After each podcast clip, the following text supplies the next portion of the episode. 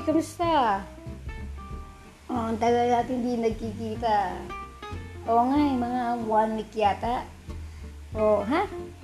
Nabasted ka? Kawawa ka naman. Brad, kawawa ka naman. Hindi, joke lang. Eto na. Welcome to my podcast. Dude, you know, kung bago ka pa sa aking podcast, don't forget to follow me on Spotify. Search nyo lang ang salitang Did you know? At lalabas na yon. Don't forget to rate 5 star, okay? Pero ito na, magbibigay ako ng tips paano bang gagawin kapag nabasted ka na. Okay? Maraming dahilan kung bakit nabas, nababasted ka ng iyong nililigawan. Pero, paano ba gagawin kapag nabasted ka na? Dapat bang sumuko na? Here's the tip. Number one, accept the decision. Brad, tanggapin mo na na talagang ayaw niya sa'yo. Malay mo, hindi talaga siya yung babae na para sa'yo. Next, move on na chong. I know, lagi mong naririnig ang salitang move on na yan kasi yan ang kadalasan na sinasabi sa'yo ng kaibigan mo. Madaling sabihin, pero para sa'yo mahirap gawin, pero wala namang hindi kayang gawin, di ba? Next, be yourself pare. Yan ang una na dapat ginawa. Magpakatotoo ka sa sarili mo. Hindi mo kailangan magpanggap. The benefit of being true to yourself is that she will accept you who you are kapag sinagot ka niya. But the benefit of also being true to yourself ay posible din ang reason o rason kung bakit kanya ire-reject. Next, kaibiganin mo pa rin yung babae. Lods kahit nabasted ka na. Kahit nabasted ka na, or kahit binasted ka na ng babae, kaibiganin mo pa rin siya. Malay mo, gusto pala niya na maging kaibigan ka. Kumbaga, um, ma- naging okay yung foundation niyo as friend, di ba? Malay mo, bigyan ka pa niya ng second chance para manligo ulit. Next, there are many fishes in the ocean, Brad. Yes, huwag mong kalimutan niya na marami pang iba dyan sa paligid mo na pwede mo pang ligawan, di ba? Try lang ng try, huwag ka mawawala ng pag-asa. Next, improve yourself, Lods. Improving yourself increase also your confidence. The more confident you have, kahit sandabakmak ang nambasad sa'yo in the future, you will not take it personally. Tama yan, okay?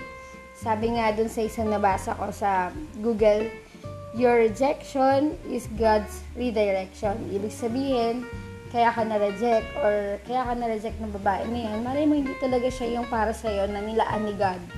Okay? Huwag ka mawawalan ng pag-asa, dude. Kasi, kakaroon ka ng jowa, huwag ka mag-alala. Meron pa rin babae sasagot sa'yo or hindi man babasid sa'yo. Eto na, eto na yung mga comment ng mga tinanong ko ng mga lalaki kung paano, anong ginawa nila after nila mabasted. Pero kadamihan sa kanila, hindi naman daw nabasted, no? Sabi ni Rick Zeno Torcena, never been rejected or busted. Sorry, but to share, always remember, you always have a freedom to love, not a freedom to be loved back. Uy, okay ito ah, yung sinabi niya. Galing. Next, sabi naman ni Eric Homer Caro, Nung nabasted ako, ginawa ko, una, hangout agad sa BFF mo, sa taong mga nakukwentuhan mo. Yung iintindi sa'yo, then i- next is isipin mo saan ka nagkulang. Para next time, yun yung pupunan mo para mas maging better ka. Pag sumubok ka ulit para next time, mas mamit mo yung standard ng babae na nililigawan mo. Kumbaga, nalagpasan mo yung expectation ng babae sa isang katangian ng isang lalaki. Okay, yan yung sabi ni Eric Homer Castro. Caro, sorry. Sabi naman ni Bip Bip Dukot, sabi niya, nilarespeto ko ang desisyon nila. Di ko naman sila mapipilit kung ayaw nila sa akin. Mag-aantay na lang ako ng taong magiging interested sa akin. At magiging ka-vibes ko sa madaming bagay. Ayan. Eto na, last na. Sabi ni Mirben Ekat, sabi niya, accept the fact that not everyone will give the same energy that we are giving them. There are there's someone out there who's gonna appreciate your, our, our efforts and love us back.